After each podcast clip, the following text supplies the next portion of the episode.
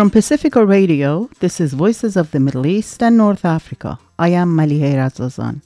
This week, we speak with prominent Israeli historian Ilan Pappé about the recent developments in Israel. Why do the governments in the West continue to immunize Israel when uh, this rogue state is now exposed with all its cruelty and brutality? Why these people are unwilling to impose on Israel sanctions, why they're unwilling to defend the Palestinians. These are all these complex issues which go back to the Christian world's attitude towards Zionism in the first place, Islamophobia, the power of the lobbies, wherever they are, and other factors that we've discussed before. So I think this is a continuation of the exceptionalism that Israel enjoys and the immunity that the political elite, not, not necessarily civil society in the West, is willing to provide it with. Later in the program, we celebrate National Poetry Month with Iraqi born poet Sinan Antoon reading his poem Letter to Al Mutanabbi Street. Al Mutanabbi, a street made famous for its booksellers and literary cafes, is named after the famous 10th century Iraqi poet.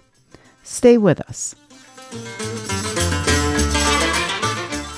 Even by Israel's abysmal standards, provocations against the people of Palestine have seen a dramatic escalation since the arrival of Bibi Netanyahu's new government three months ago. Hundreds of innocent civilians murdered, including many children. An outright anti Palestinian pogrom in the West Bank that was cheered on by the Minister of Interior, a brutal attack on worshippers inside one of Islam's holy sites in the middle of Ramadan, as well as statements by a key government official declaring that the Palestinian people simply did not exist. At the same time, a historic wave of protest contesting the new government's attempts to tamper with the role of the judiciary claims to defend democracy in the Holy Land without a single mention of the central question of Palestinian civil and human rights. Khalil Bendib asked prominent Israeli historian Ilan Pappé for his take on these recent developments. Ilan, Israel has been through and still is in the midst of what looks like the largest, most sustained series of protests in its entire history. Clearly, this movement has little to do with democracy in the broader sense, as it only applies to the settler population and not to the natives of Palestine. Not one sign among the throngs seen on the streets of Israel mentions in any way the status of half the population in Palestine, and that is the Palestinians themselves. Why is that not part of the discussion, and why do Western media treat that topic as irrelevant to this grand debate about democracy? Yes, so let's start with the first part.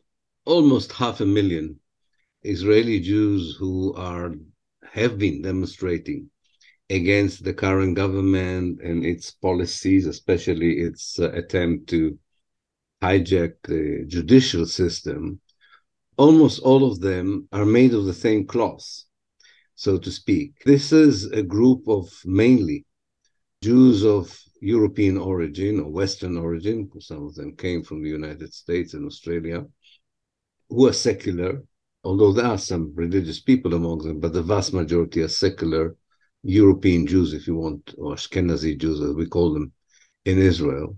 And uh, most of them, I would say, are middle class or upper middle class.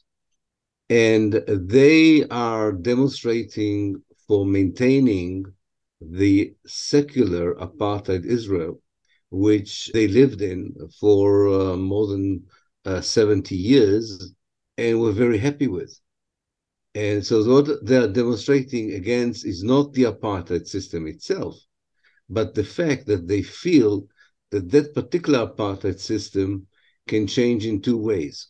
One, it can become more religious in terms of a religious impact on the public domain, which will affect their way of life, their style of life.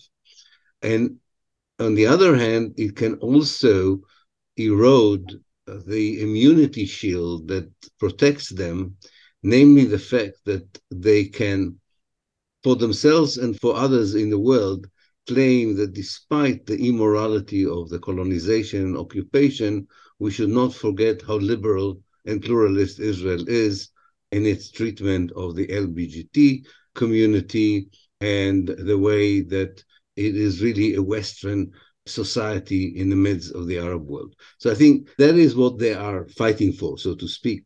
And in that context, Palestinians or Israeli citizens of, of Palestine or anyone among the more progressive Jews in Israel who would bring uh, or would suggest that there is a connection between the occupation and the oppression of the Palestinians and to the situation in Israel as a whole are ruining the agenda that they want to cover. And as you could probably notice, Khalil, the most important symbol of their demonstration is the huge number of Israeli flags. Now, for your second question, that's a very good question. And first of all, I have to state the fact that you're right. I'm watching very carefully the mainstream media in the United States and Britain in particular, but I have no doubt this is true about other countries in the West. They seem to accept that these are demonstrations fighting for democracy. The fact that, you know, mainstream media that at least, even if he was not very critical of Israeli policy, seemed to be aware of the occupation and the colonization, do not make this link can be the result of either of two explanations. Either they cannot make the connection as a logical connection, which I really doubt, given the fact that people in the mainstream media are not idiots and are educated and know the world, or they are still, in one way or another, following the Israeli liberal Zionist narrative for various reasons, whether they are intimidated by Israel, whether they are Islamophobic, whether they are racist, whether they are still believing somehow that fantasy Israel, the Israel of, of the only democracy of the Middle East, can really come back and exist, although it never did exist. I mean, it's much easier to answer your first question. One can only be bewildered by your second question and, and agree with, with the, you know, what you've described. But I suppose it is connected to the wider question. Why do the governments in the West continue to immunize Israel when uh, this rogue state is now exposed with all its cruelty and brutality. And we, we discussed it before in your program, Khalil, why these people are unwilling to impose on Israel sanctions, why they're unwilling to defend the Palestinians. These are all these complex issues which go back to the Christian world's attitude towards Zionism in the first place, Islamophobia, the power of the lobbies, wherever they are, and other factors that we've discussed before. So I think this is a continuation of the exceptionalism that Israel enjoys and the immunity that the political elites, not, not necessarily civil society in the West, is willing to provide it with. They're much more interested in Ukrainian victims, for example. Absolutely. Absolutely. For the sake of discussion, let's pretend for a minute that the notion of democracy can be examined within the narrow confines of Israeli citizenship and ignore half of the population between Jordan River and Mediterranean Sea, as the Israelis and their supporters in the West are wont to do. But even then, the question of minority rights remains. When it comes to minority rights, democracy should not consist of in a situation, as the old joke goes, in a situation where two wolves and one lamb are voting on what's for dinner tonight. According to Zionists and their supporters on paper, at least Palestinian citizens of Israel represent roughly 20% of the population, are duly included in Israel's democracy since they have the right to vote. In your opinion, what is wrong with this picture? Yes, there are other examples in history of regimes where people were allowed to vote and be elected, such as uh, Romania under Ceausescu, and yet nobody ever dreamed of calling the uh, Ceausescu's Romania a democracy. The very act of voting or the act of being elected does not by itself provide an essence of democracy. It is adopting the formality of democracy, but it's not the real litmus paper or the real examination we should carry to find out whether society is democratic or not. The nature of Israel, as it was exemplified in the constitutional law that Israel passed in the summer of 2018, is that Palestinians do not consist a nation and only the Jews consist a nation. In fact, according to the Israeli democracy, there isn't an Israeli nation either. In my ID, the Israeli idea, it's written that my nationality is Jewish, not Israeli. And in my Palestinian friends' idea, the nationality is defined as Arab. So it shows you that this is, first of all, a Jewish nation state, according to Zionism. And therefore, anyone who is not a Jew is not part of the nation. And according to that idea, if you're not part of the nation, then you are not receiving everything that the people of the nation receive from the state. In other words, if you are not part of the Jewish nation, despite the fact that you're a citizen, you have to be a second rate or third rate citizen. You're almost treated as an immigrant who's just arrived with no rights because you don't belong to the common good, as we called it in Republican uh, theories. So that's the philosophical side of it. But more practically, what is really important is the fact that in order to be a full citizen in Israel, you don't only have to be Jewish, you also have to be part of the army. Israel is a military with a state. And if you're not part of the military or the security service, in fact, if you are part of the enemy list on the security service, and every Palestinian citizen of Israel potentially is an enemy in the eyes of the Israeli Secret Service, then you are not going to not only not get the basic rights, you're not going to get the particular privileges that the Jewish society gets as well. And this translates to budgets, to infrastructure, to the right to have political views and occupational issues. And more than anything else, you live as a Palestinian citizen a very precarious life because at any given minute, according to emergency laws that can be enacted in a minute, you can be regarded as the fifth column and uh, lose your freedom and worth. A villa in the jungle is how Israeli Jews and their supporters abroad idealize their settler colonial state an outpost of civilization in the midst of an Arab wilderness. The secular, largely Ashkenaz, as you were explaining, that group are used to being increasingly in the minority within Israel proper, even with, among Jews, but that has not kept them until now from retaining control.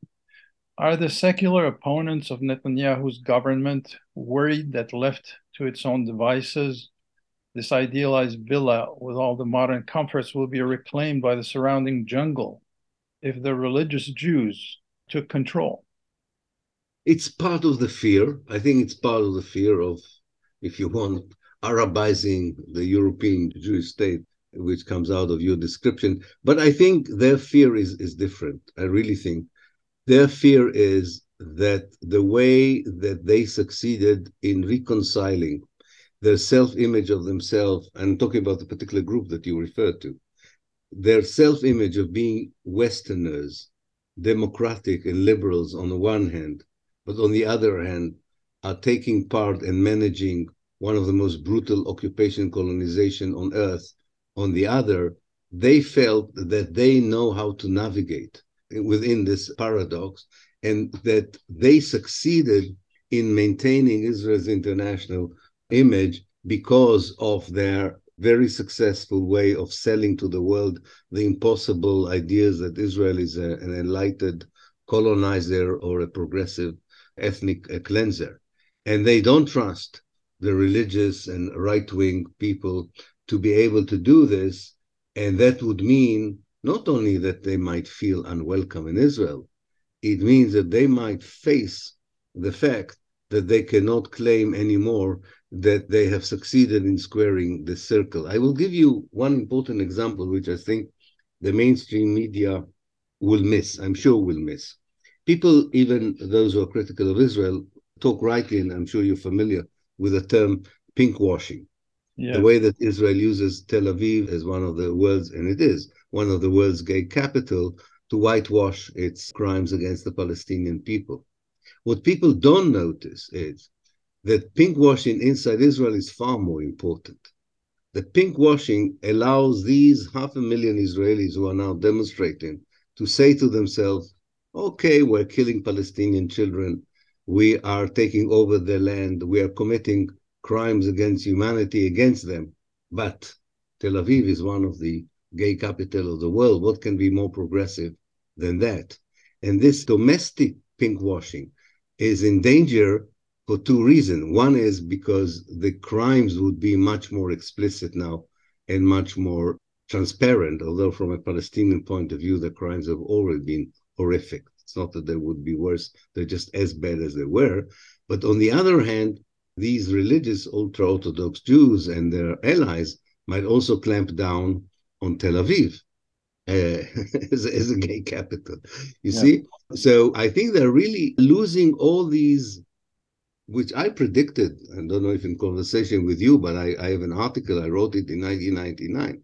I predicted that all these charades all these juggling, all these attempts to reconcile the irreconcilable that the liberal Zionists were very good at from the beginning of the Zionist project until today would lose their power and validity. And it won't work anymore. When will it happen? I don't know. I'm not I'm not a prophet, but I can see them losing one ploy after the other. So they rely on Christian fundamentalists who, who don't care about that they're losing the Jewish communities around the world. That's very, very clear. They're losing some of the friends as well. And had it not been for corrupt Arab regimes that are normalizing relationship with Israel and Muslim countries that are afraid to confront Israel, I think the situation for them would have been even more difficult. But for the time being, they cannot see the collapse. But the collapse is there.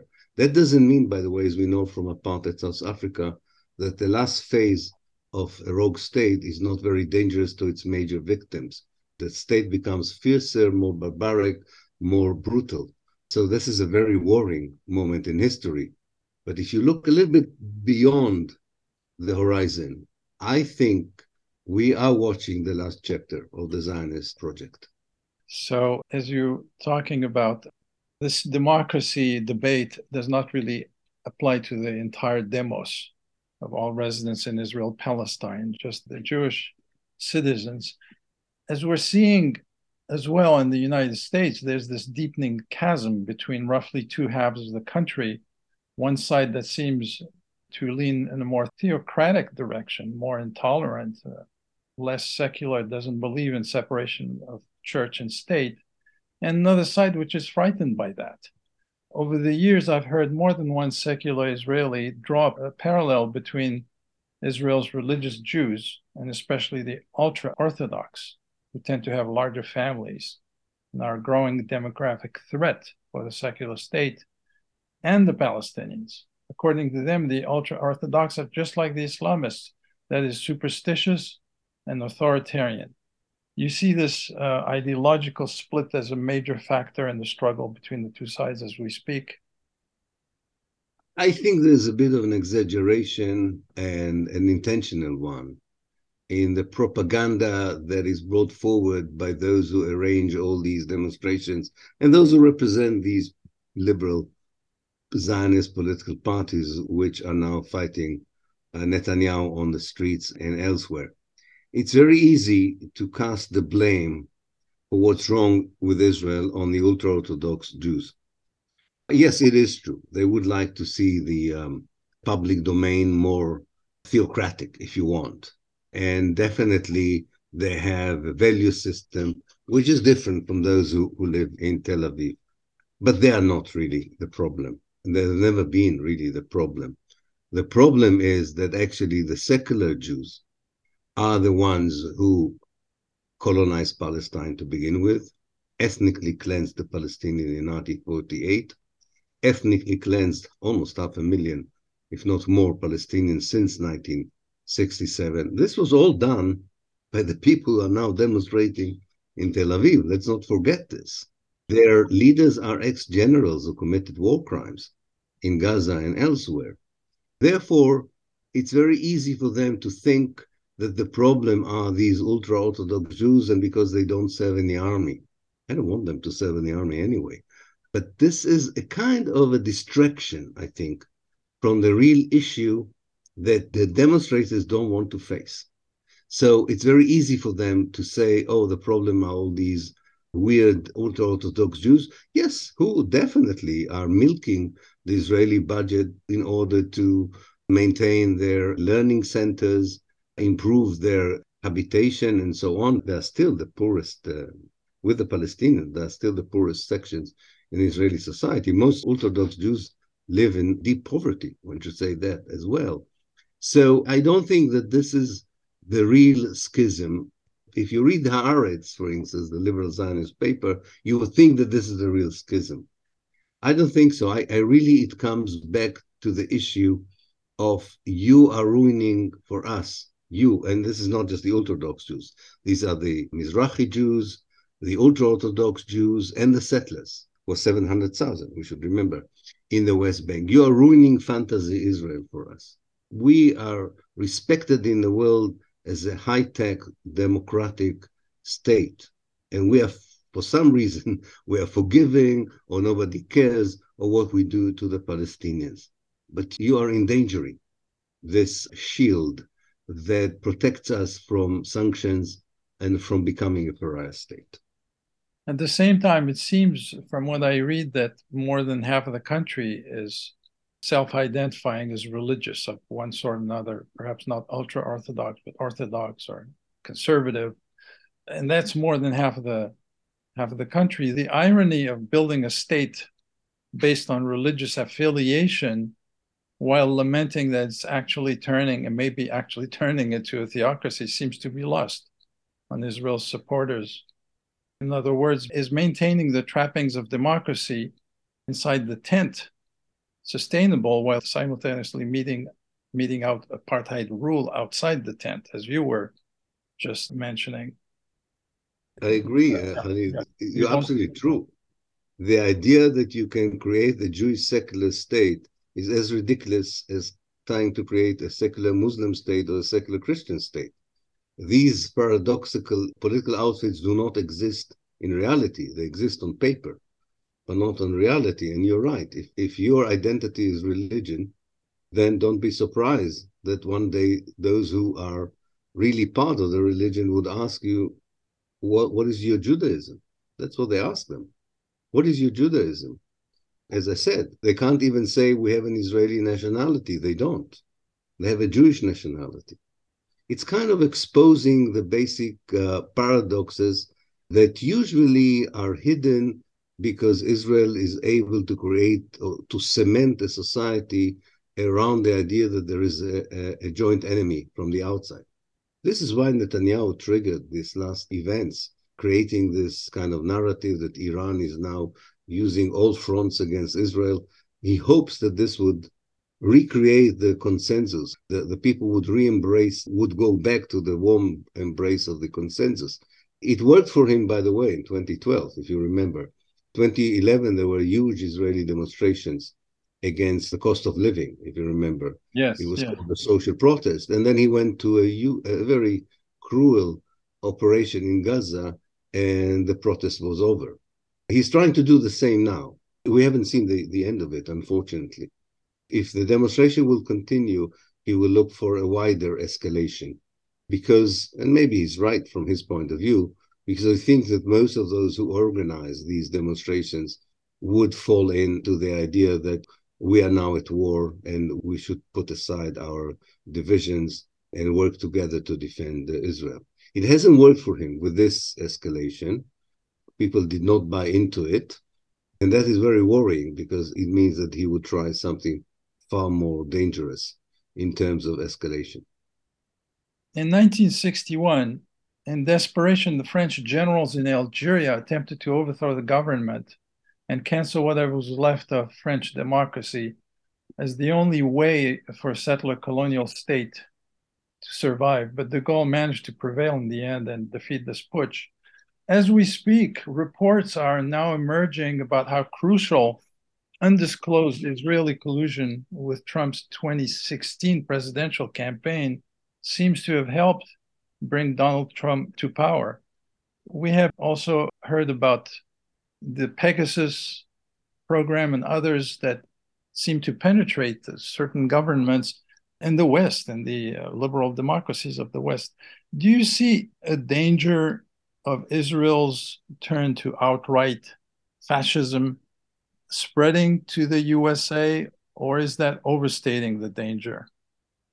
It really depends who will be in power in Israel. I think that if the present coalition in Israel is in power and looking at their network of allies like Orbán in Hungary and uh, other kind of dictators around the world, and with the neo right that has now come to power in Finland and the neo rights in various European countries, I would say that this is not an exaggerated scenario because the formula is very clear. The more fascist the world, the less it would care about what Israel is doing and may see an extreme right wing Israel as an ally. So it, makes sense. It definitely makes sense. And I'm glad you're bringing it up because sometimes when we are in Palestine, we, we tend to forget the more global context here. Not everything that is going to happen in Palestine depends just about the balance of power between Palestinians and Israelis. Very much the overall struggle in the world between fascists and anti fascists, between people who believe in social justice and people who believe in uh, a system that ignores social justice. All these battles that are fought both globally, regionally, and locally definitely create a constellation of forces that would impact the reality in Palestine. I think many young Palestinians, by the way, are aware of it. I don't remember a period like the last five years of intersectionality as I see it today. Namely, just to explain what I mean by this, that the young Palestinian activists are now connected to other struggles, indigenous struggles, labor struggles, liberation struggles, even more than the PLO was at the height of these international solidarity in the 1970s was. This is quite encouraging. And this transnational solidarity that puts Palestine in a very central place is the kind of attempt to be ready for the very terrible scenario that you are describing with the center a change in American, the nature of the American regime and where it could go. Yes, we saw it, especially in the time of the Black Lives Matter movement. Exactly. all of a sudden, Palestine was mentioned in demonstrations, unlike, unlike these current demonstration in Israel, where it's absent. It was present here in the United States. It was really something to see. Absolutely. Uh, but even 10, 12 years ago, even before this current crisis in Israel, things were deteriorating rapidly. This idea of democracy for Jews that it insulated from the wider context, even that was fraying. Your own experiences, for example, somebody who is a principal dissident scholar, you have at one point found it necessary to exile yourself in order to protect both your academic freedom and your family's safety.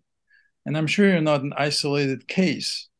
How difficult would you say is the life of people of conscience in Israel who decide to resist the injustice of settler colonialism? And is it becoming impossible or increasingly difficult as the country drifts farther and farther to the very far right? I think you're right. I think people who would now try to follow in uh, the footsteps of people like myself who were part of the struggle in the early part of this century would face uh, a very hostile, I would say even dangerous environment, both in terms of government and police policy and the society around them. But I think, and I talked to some of the leading young activists in the very small but existing, what should say, anti Zionist groups within the Jewish society in Israel, they are aware of two things, and I think that gives them strengths, and hopefully this would also help them to increase their numbers. One is they are fully aware of the difference of what they experience, as harsh as it is, and what the Palestinians are experiencing. And that gives them a, a perspective of the sacrifices that they are making compared to those of the Palestinians, which for me was very important at the time when I faced these kind of, of dangers. And secondly, they are also aware of their standing around the world that there might be a, a, tiny persecuted minority inside the Jewish society in Israel, but they're very welcome in many, many sections in the world, whereas the Israeli compatriots, if you want, are less and less welcome in many, many parts of the world. And that gives them a lot of strengths. So I think this is an interesting group to follow. I think it's also a bit different from my generation. I think most of them are really third generation settlers, if you want they really feel also part of the country because their parents have been there, the grandparents, and they really wish to live in a country which is different. But also, they're fighting for their own country. It's not just fighting for the Palestinian rights, which is a very important part of what they're doing. They're also fighting for their own future and those of their children and grandchildren. It's the time when it seems and that's what we feel in the one state democratic initiative I'm part of, that the agendas of the Palestinian liberation struggle and the agenda of these anti Zionist Jews is not that different anymore. It's really fighting for the same thing the dismantling of the Zionist state, the creation of a genuine democracy, rectifying the past evil, first and foremost by allowing the refugees to return, reintegrating to the Arab world and the Middle East, and hopefully creating something that would also radiate and influence positively the rest of the Arab world. Yes, as you just mentioned, the mood is changing, even here in the United States, which is a bastion of support for Israel. According to a Zogby poll, a recent poll, more than half of Democrats, Democratic voters, apparently seem to sympathize more with Palestinians for the first time than, than with the Israelis. Remarkable. Indeed. Indeed. One, one footnote I was curious about in the US, censorship has made it very difficult for anti Zionists like yourself to be reviewed, publicized, and freely circulated. How are your books circulated in Israeli bookstores and libraries? Is censorship there as bad as it is here? Yes, unfortunately, we have two main uh, chain of bookshops and they uh, boycott uh, my book quite uh, publicly. They said that. We have few alternative bookshops where one can get my books. There is a funny situation in East Jerusalem, as you know. It's annexed to Israel, but it kind of has, in certain things, its own kind of cultural life. And it has two, three excellent bookshops, so people can buy my books also in East Jerusalem, which officially is under Israeli annexation. So you don't need to cross checkpoints and so on to get to these bookshops. So Israelis can get them there. And of course, there is the internet. But yes, oh, definitely. This is the paradox. It's not just about me, some books with other authors like me. Because the main argument of these bookshops is that the books are not very important, are not very interesting. and well, yet, out here, out here, the excuse is that they won't sell. Yeah they won't sell. Uh, so it's really ridiculous of course it's that, all about uh, capitalism. It has nothing to do with uh, yeah it's all only business. It's a business uh, but uh, that's okay. That's okay i'm very happy especially about uh, the ethnic cleansing it came out in hebrew for the Wonderful. first time after wow i didn't 50. know it wasn't yeah it's it's a new thing Amazing. A, a, a very brave independent publisher published it it sold quite well and I think it was the first time that, at least for a new generation of Israeli Hebrew readers, that they came across my work, and uh, some of them reacted very positively, yeah, and uh, I think they were enlightened by, by that, not knowing. Will open some eyes, yeah, definitely. Yeah. Ilan Pappé, you've written a seminal book titled "The Ethnic Cleansing of Palestine," in which you documented how Zionists went about emptying what is called today Israel of most of its indigenous population, but how even today there remains a sizable Palestinian segment of this population which managed to not be expelled. And that is a major source of frustration for Israel, and especially the far right that is now in power and being contested in the streets. Since Netanyahu came back, we have seen a dramatic escalation of brutality, hundreds of Palestinians murdered since the start of the year, a pogrom incited and cheered on by a senior Israeli cabinet member has taken place in Huwara, a brutal attack inside the most sacred mosque in Jerusalem in the middle of Ramadan, and the very denial of the existence of Palestinians by key members of the new government. When you witness all these provocations, what do you suppose is the end game for the far right?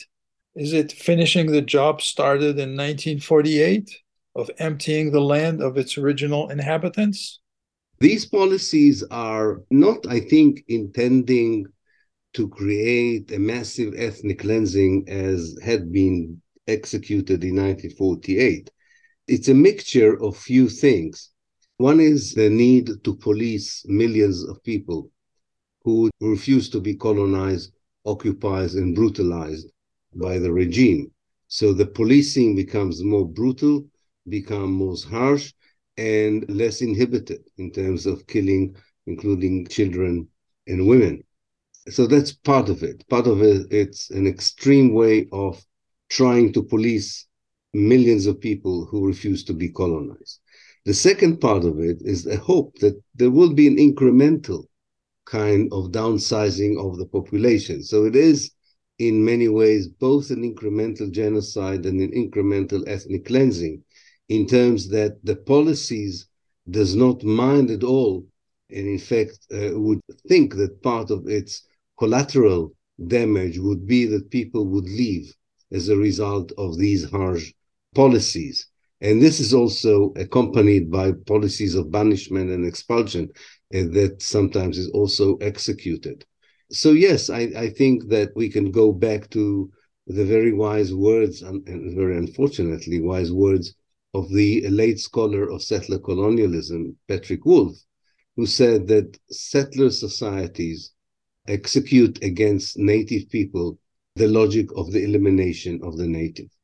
We've seen it with the white settlers in, in North America, the white settlers in Australia and New Zealand, and in other places. So, yes, unfortunately, I think that this is a structural policy that means that an incremental continued ethnic cleansing would be part of the policing. And therefore, I don't think we are going to witness, although I don't know, God, God forbid, the same kind of mass expulsion that we've seen in 1948, or even the less but quite extensive expulsion we've seen in 1967. But the Israeli security forces, with these kinds of politicians, see it as a way of life, of harassing the, the, the population, of oppressing it, leading in some places, if not to its expulsion, that to enclaving it in very small communities as part of a policing that would allow the Jewish state to forget about their existence. Of course, this is a ploy and a strategy that will never succeed. Seeing the type of characters who've come to power, people like uh, Ben Gvir and Smotrich, and who deny the very existence of the Palestinians and who seem to worship people like forget his name, the guy who killed Goldstein. Goldstein, yeah. Goldstein, who killed forty people inside. Yeah, Baruch Goldstein, yes. A mosque in in, in Hebron, Khalil, yes.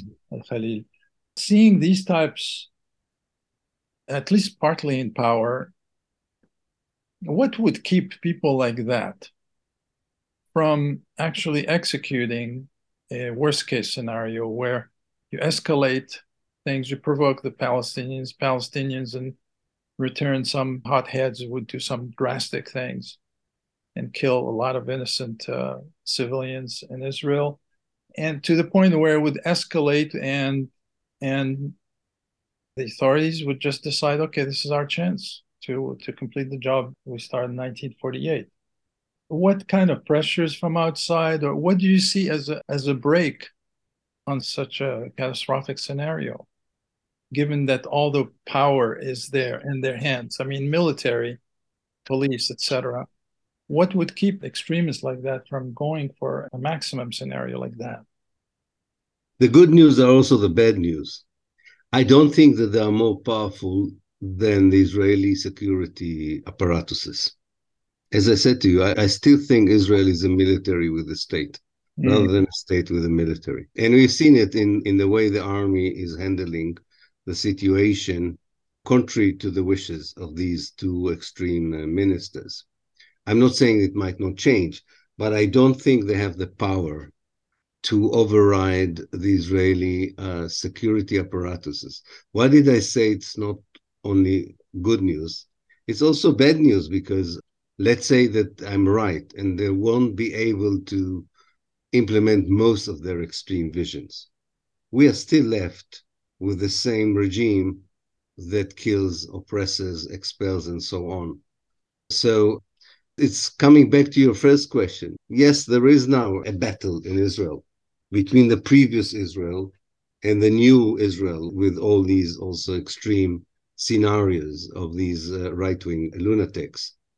But from a Palestinian perspective, I don't think the differences are that stark, are that are that big. It's the same policies. There's a difference in the rhetoric. There's a difference in the levels of lunacy. I agree. And therefore, it's dangerous. I fully agree with you. But I still think that the most existential danger for the Palestinians are the Israeli military establishment and the security establishment, who has, by the way, quite a lot of national religious settlers in it anyway. But I think this is the, the danger. So rather than thinking of a scenario that these two, for example, would be able to create a situation by which they destroy Al Aqsa or Haram al Sharif, I'm much more worried about the attempt of the present captains of the Israeli military apparatus and secret services and so on to drag the United States and the world into direct confrontation with Iran. Yes. I think that's far more dangerous for all of us. Again, I'm not underrating the lunacy of these people and what they can do and what would like to do. But let me give you an example from today. These two ministers demanded in the last days of Ramadan every morning the Jewish prayers would go into Haram al Sharif. The security service said, no way and there will be no Jewish prayers or Jewish visitors to that part of the holy sites. So it gives you a good example where the balance of power right now lies. Again, we have to watch and see whether this is going to change. So, what about that question of Israel trying mightily to bring the US into direct conflict with Iran? How do you see that evolving since Trump got this country out of the accord, and Biden is refusing to do much to get it back into some sort of agreement with Iran. Go, go. Iran being also in the in the throes of a very extreme hardline government mm-hmm. that also needs some external threat to keep going. Yes, I think that ploy is, is dangerous, and one can see how it unfolds. But what at this moment in time, I can see how it doesn't work rather than how it works. There's a great disappointment in Israel, I think, from the way that uh, both the Hezbollah and the Hamas, if you notice, were not taking part in the present escalation. They were very careful not to be part. You know, the missiles that were shot from Lebanon were shot by a Palestinian group the missiles that have been shot from the Gaza Strip in the last two years are shot by the Islamic Jihad, not by the Hamas. Iran, instead of reacting to the Israeli assassination of, you know, nuclear engineers and killing Iranian uh, soldiers and advisors on Syrian soil, has not retaliated. Instead, it decided to strengthen an alliance with uh, Saudi Arabia brought the uh, conflict in Yemen to at least a temporary close by creating a dialogue between the Houthis and Saudi Arabia. Uh, so I think that is not working for Israel because Iran, as I see it, I don't know, you know a bit more on this than I do. I think that surprisingly, the harsh domestic policies in Iran and the attempt from within to challenge them may have, I don't know if that's the main reason, but I see the result. I'm not sure about the analysis. The Iranian regional policy has become much more pragmatic and realpolitik than it was, let's say, a few years ago. And uh, it creates a condition, especially I think the alliance with Saudi Arabia, it creates a reality in the Middle East which will make it very difficult to justify an American assault uh, itself on Iran and even an alliance with Israel to it. I think you will need a really a right wing president like Trump in the White House for all these Iranian clever moves not to work. And then then America could be dragged into it. But again, I'm not sure America's NATO allies uh, want this. They are enjoying, I, I say it very cynically, they're enjoying the war that they finally have since the Second World War in the Ukraine, where they don't have to fight, and the Russophobic sentiments come back to power.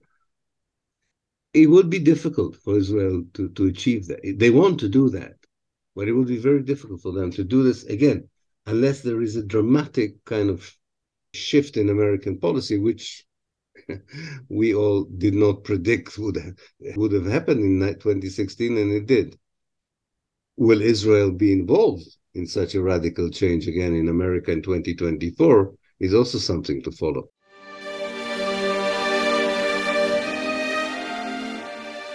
Ilan Pappé is the director of European Center of Palestine Studies at the University of Exeter and author of many books on the Middle East and on the Palestine question, including his seminal work, The Ethnic Cleansing of Palestine. He spoke with Khalil Bendib from Pacifica Radio. This is Voices of the Middle East and North Africa.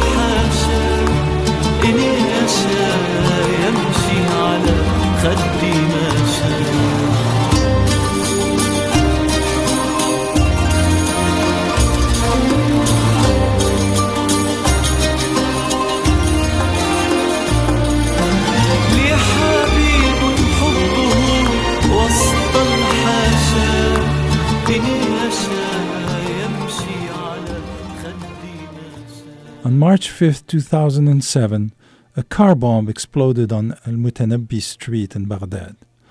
More than 30 people were killed and more than 100 wounded. Al Mutanabbi Street, historic center of Baghdad bookselling, holds bookstores and outdoor bookstalls, cafes, and stationery shops. The street has been the heart and soul of Baghdad's literary and intellectual community.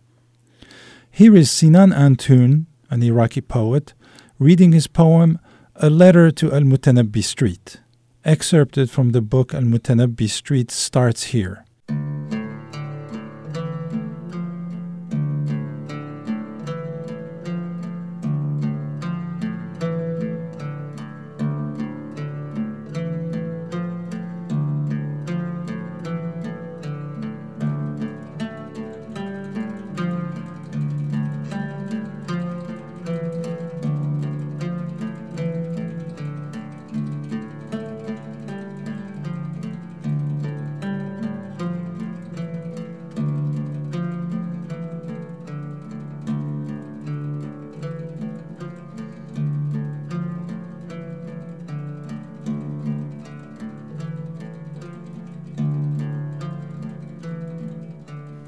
Letter to Al Mutanabbi Street.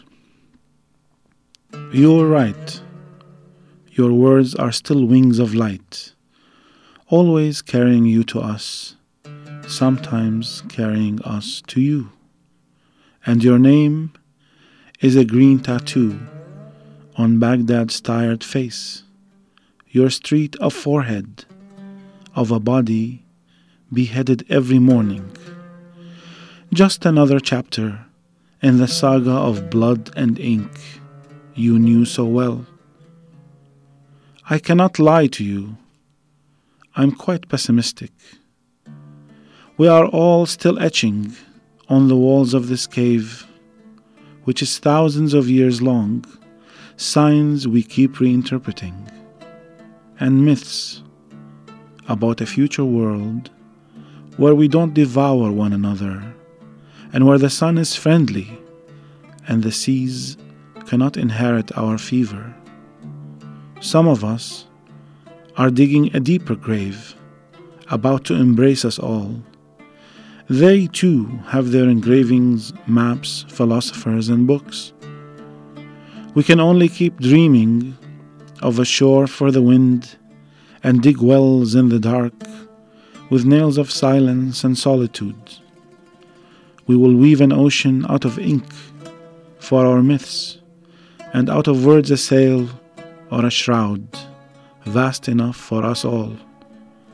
Every book is a well around which we sit and drink to your health and try to live like you did, with death and after.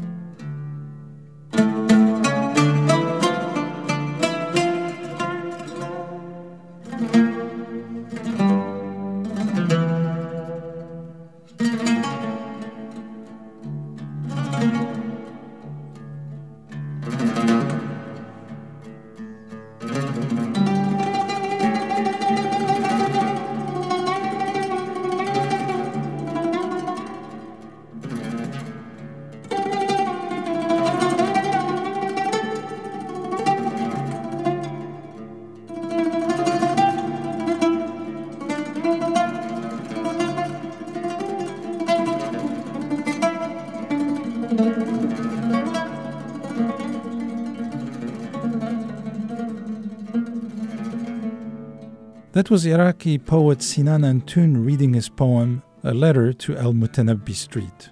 From Pacifica Radio, this is Voices of the Middle East and North Africa.